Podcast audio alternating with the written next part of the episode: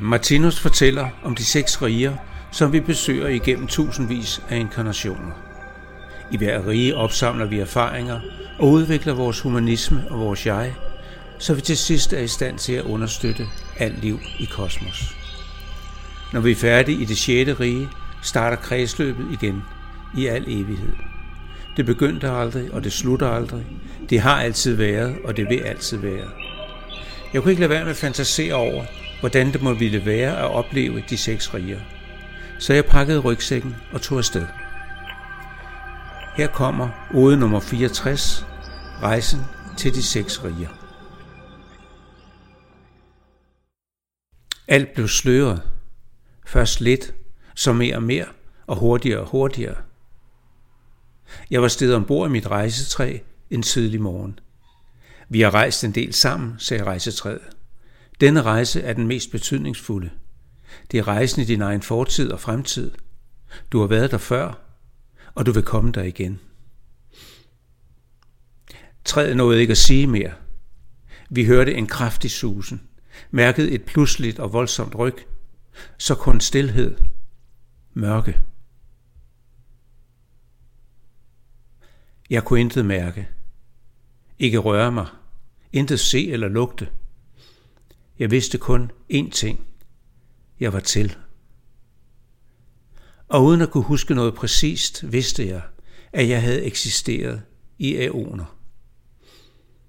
Jeg gemte erfaringerne for tusinder af liv i mit indre, og jeg mærkede, at erkendelser og forståelse stille fandt deres plads i min opfattelse af altet. Vi er i mineralriget, sagde mit rejsetræ. Nu bevæger vi os frem gennem tiden. Og ganske langsomt begyndte jeg at mærke min krop. Jeg sugede væde til mig fra jorden, følte safterne løbe inden i mig, give mig liv. Jeg udviklede blade og blomster som en plante, mærkede varme og lys fra oven og søgte mod det. Jeg mærkede, at jeg levede, for tænke, det kunne jeg ikke. Men den blotte følelse af liv var en vidunderlig forandring. Fra planteriget fortsatte mit rejsetræ ind i dyreriget. Jeg blev helt forskrækket, da jeg kiggede ned. Fire sæt voldsomme klør på store poter. Dufte bølgede imod mig, antændte mit instinkt. Jeg sprang afsted og nedlagde mit bytte. Men lige da jeg skulle til at mæske mig i kødet og blodet, tvang min krop mig op på to ben. Kløerne blev til negle og fingre. Min hjerne voksede. Jeg udviklede medlidenhed med mit bytte og lovede mig selv aldrig at dræbe igen. Og mens æonerne hastede forbi, mærkede jeg kærligheden vokse i mit indre. Jeg så min krop tynde ud og forsvinde, og en dag var den helt væk. Vi er i det rigtige menneskerige, viskede træet stille.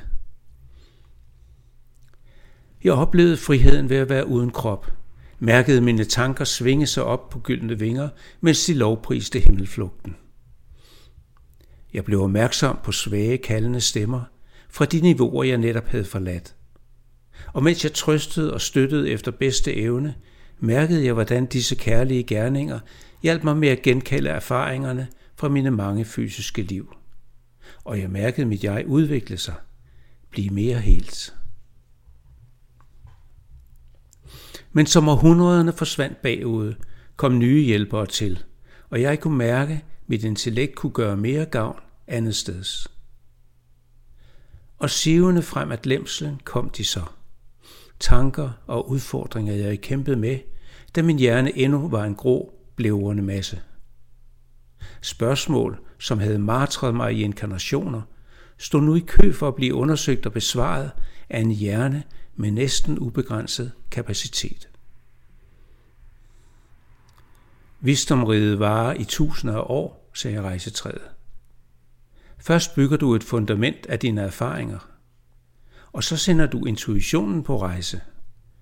Ud i kosmos, videre i uendeligheden, tilbage til de første tider og ud i fremtiden. Og når intuitionen vender hjem og fylder dig med viden og muligheder, som du aldrig har besiddet før, så er du klar til at forme fremtiden. Alt imens træet talte, ændrede min verden sig. Hvor jeg før havde haft en fornemmelse af selvet og tænkte tanker i jeg-form, kunne jeg nu mærke et helt univers af eksistenser. Og alligevel lød det forkert, når jeg tænkte vi, for vi var én eksistens. Udstrækningen og kapaciteten var uendelig. Den erkendte viden var uendelig. Men vigtigst af alt, forståelsen. Forståelsen var fuldkommen. Jeg så livet og kosmos som et kæmpemæssigt tæppe med billioner af tråde.